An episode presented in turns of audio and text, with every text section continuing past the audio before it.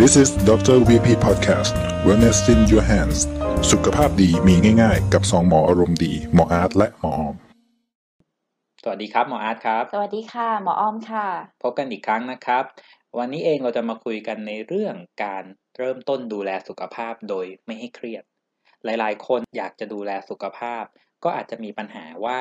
ไม่รู้จะเริ่มต้นยังไง จับต้นชนปลายไม่ถูกว่าจะเริ่มตรงไหนก่อน ไม่ว่าจะเป็นเรื่องอาหาร เรื่องการเริ่มต้นออกกำลังกาย การพักผ่อนการนอน หรือการจัดการเรื่องความเครียดที่หลาย ๆ คนมักจะมีปัญหา วันนี้เองเดี๋ยวเราจะมาเล่าให้ฟัง ค่ะ วันนี้เราจะมาเสนอวิธีง่าย ๆนะคะ ในการดูแลสุขภาพแบบที่ไม่ต้องเครียดค่ะ เริ่มต้นในเรื่องของอาหารนะครับ เมื่อเราเริ่มอยากจะปรับเปลี่ยนอาหารการกิน เพื่อให้ช่วยส่งเสริมสุขภาพแล้วเนี่ยอาจจะมีสูตรอาหารมากมายเลย หลาย ๆ คนก็อาจจะสับสนว่าไม่รู้จะเริ่มต้นตรงไหนก่อน วันนี้ครับเล่าให้ฟังหลักการง่าย ๆ เลยว่า เราอาจจะเริ่มต้นด้วยการรับประทานอาหารในกลุ่มที่เรียกว่า whole food นะหรืออาหารที่แปรรูปน้อย ส่วนใหญ่อาหารกลุ่มพวกนี้ที่แปรรูปน้อย สารอาหารก็จะยังคงอยู่เยอะ กากใยก็จะเยอะ แล้วก็ใส่สารเคมีน้อยนะเพราะนั้นการเริ่มต้นง่าย ๆ เราอาจจะเริ่มต้นปรับเปลี่ยนอาหารไปในรูปแบบที่มันเป็นอาหารที่เรา ปรุงแต่งง่ายๆครับ ดูง่ายๆครับ อาหารที่เรานึกออกว่าต้นกำเนิดมันมาจากอะไรนะอาหารกลุ่มพวกนี้มันจะไม่ใช่อาหารที่อยู่ในกล่องอยู่ในกระป๋อง อาหารพวกนั้นแปรรูปมาเยอะแล้วครับ จุดเริ่มต้นง่ายๆ ตรงนี้เราค่อยๆ ไปปรับเปลี่ยนนะอาจจะยังไม่ได้ต้องไปยึดว่าจะต้องกินสูตรอาหารแบบไหนสารอาหารประเภทไหนบ้าง เริ่มต้นง่ายๆ ที่ปรับเปลี่ยนอาหารการกินให้เป็นในรูปที่ process น้อยๆก่อน จุดที่ 2 คือพยายามดื่มน้ำให้เยอะๆ และเลี่ยงเครื่องดื่มที่มีน้ำตาล ปัจจุบันเครื่องดื่มเยอะแยะมากมายเลยครับ อาจจะมีปริมาณของน้ำตาลเยอะ หรือว่ามีแคลอรี่สูง พวกนี้เนี่ยเราอาจจะปรับง่ายๆครับ หลายๆ คนติดการดื่มน้ำหวานนะ ก็อาจจะค่อยๆ ลดมาเปลี่ยนรับประทานพวกชา พวกกาแฟที่ไม่ใส่น้ำตาล ค่อยๆ เริ่มครับ ค่อยๆ ปรับนะ แต่คีย์สำคัญคือเราจะต้องดื่มน้ำให้เพียงพอ 6-8 แก้วต่อวัน แล้วก็พฤติกรรมการกินก็เป็นพาที่สำคัญครับ ถ้าเราเป็นคนที่รับประทานอาหารเร็ว ค่อยๆ ปรับเปลี่ยนครับ เคี้ยวอาหารให้มันนานขึ้น ใช้เวลากับการรับประทานให้มากขึ้น เริ่มต้นง่าย ๆ แค่ตรงนี้ก่อนครับ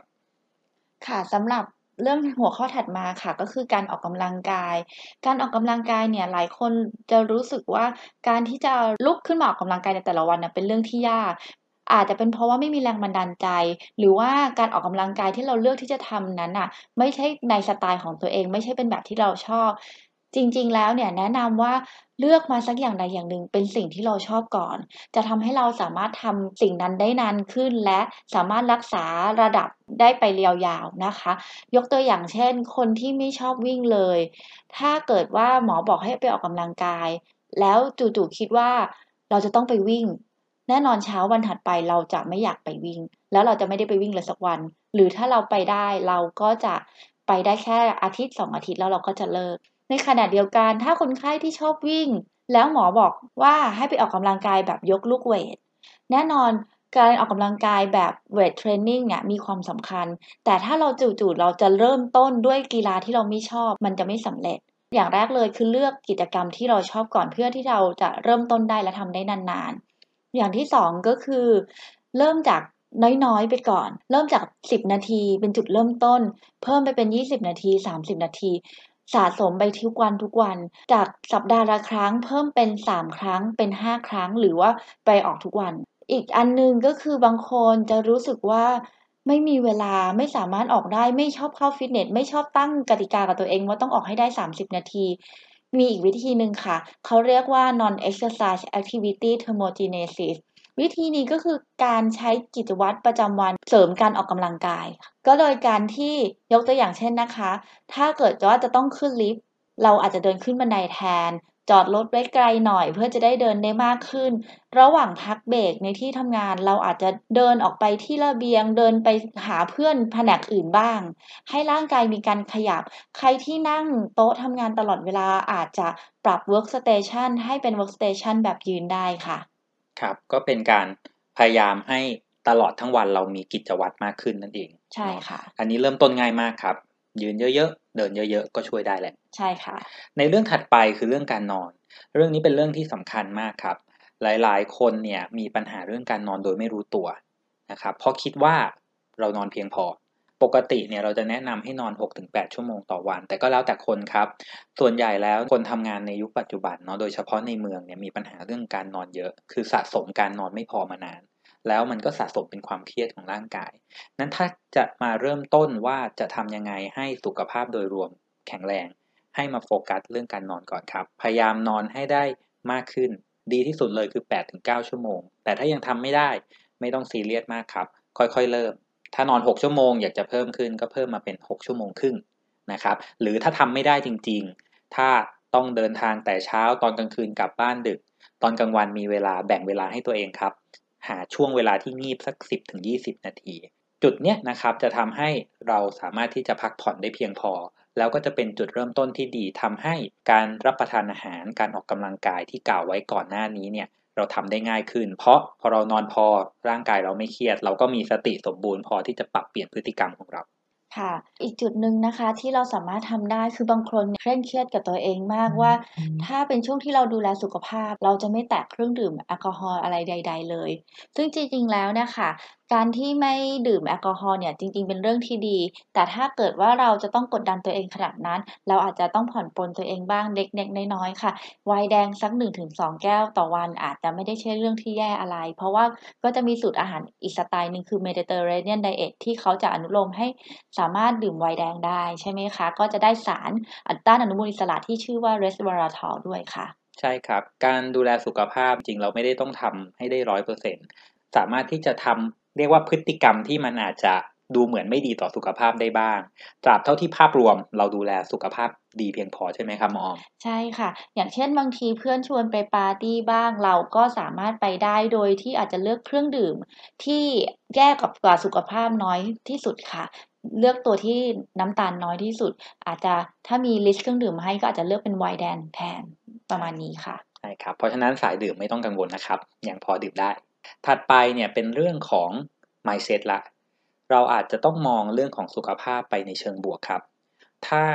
เรามองสุขภาพไปในเชิงลบเป็นหลัก เช่น กลัวว่าจะเป็นโรคนู้นโรคนี้ กลัวว่าจะรับประทานอาหารอะไรไม่ได้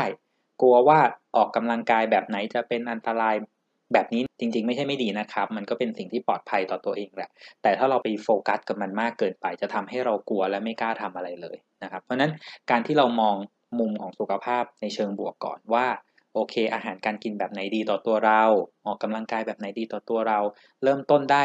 นิดหน่อยก็ยังดีกว่าไม่ได้เริ่มเลย ไม่ต้องกดดันตัวเองมากครับ ตรงนี้เป็น mindset เป็นจุดเริ่มต้นที่ดีต่อการปรับเปลี่ยนพฤติกรรม อีกอย่างหนึ่งที่สำคัญค่ะ หลาย ๆ คนที่มีชีวิตประจำวันนะคะ ค่อนข้างอยู่แต่ในตึก ทำงานทั้งวันเช้าจนเย็นอาจจะต้องหาเวลาพักเบรกออกมาบ้างค่ะ 5 นาที 10 นาที ลุกออกมาเดินจากที่ทำงานบ้าง ออกมาเจอแสงสว่าง มายืดเส้นยืดสายนอกห้องบ้าง เดินไปหาเพื่อนแผนกอื่นบ้างนะคะ หรือว่าตกเย็นเนี่ยอาจจะไปเจอเพื่อนฝูง เจอคนใหม่ๆ หากิจกรรมใหม่ ๆทำค่ะ เพื่อให้เรามีสิ่งแวดล้อมและสังคมที่เปิดกว้างขึ้น แล้วก็มีแรงบันดาลใจมากขึ้นด้วยค่ะ ครับซึ่งปัจจุบันเนี่ยความเครียดเรามีกันเยอะมากเลย เพราะนั้นการให้เวลาตัวเองพักผ่อนบ้าง ก็จะเป็นตัวช่วยให้ร่างกายเราเครียดน้อยลง แล้วทำให้เรามีแรงที่จะไปทำอย่างอื่นที่ดีต่อร่างกายด้วย และสุดท้ายเลยการปรับเปลี่ยนต่างๆ เหล่านี้เราควรจะเริ่มจากสิ่งที่เราทำได้ง่ายที่สุด แล้วก็มั่นใจที่สุดก่อน ถ้ามันง่ายเราจะปรับเปลี่ยนได้โดยที่ไม่ท้อไปซะก่อนนะครับ ให้เราเลือกทำแบบนั้นก่อนเลย อย่างเช่น ใครที่อยากจะเริ่มปรับเปลี่ยนรับประทานอาหารการกินที่ดีขึ้น ถ้ามีปัญหาติดหวานชอบดื่มเครื่องดื่มหวานๆก็อาจจะลองมาดื่มเครื่องดื่มที่มันหวานน้อยลงหน่อยนะหรือใครไม่เคยออกกำลังกายเลยก็อาจจะค่อย ๆ มาเริ่มนะครับ ขยับร่างกายให้มากขึ้น หรือในแต่ละวันอาจจะเดินให้มากขึ้นก่อนก็ได้นะครับ ค่ะจะเห็นได้นะคะว่าการดูแลสุขภาพให้แข็งแรงจริง ๆ แล้วทำได้ง่าย ๆ โดยการปรับเปลี่ยนไลฟ์สไตล์เล็กๆ น้อยๆ ค่อยๆทำสะสมไปค่ะ แล้วก็จะส่งผลที่ยิ่งใหญ่ขึ้นกับสุขภาพของเราได้ด้วยค่ะ ครับและเมื่อเราดูแลสุขภาพแล้ว อย่าลืมหมันตรวจสุขภาพเป็นประจำครับ เพราะตัวนี้เองจะเป็นตัวช่วยบอกว่าสิ่งที่เราปรับเปลี่ยนมาทั้งหมด มันดีต่อสุขภาพเราเพียงพอหรือยังแล้วก็อย่าลืมกด subscribe ดร VIP Podcast ติดตามเรื่องราวไลฟ์สไตล์เพื่อสุขภาพดีสำหรับวันนี้สวัสดีค่ะ สวัสดีครับ This is Dr. VP Podcast Wellness in Your Hands สุขภาพดีมีง่ายๆ กับสองหมออารมณ์ดี หมออาร์ตและหมอออม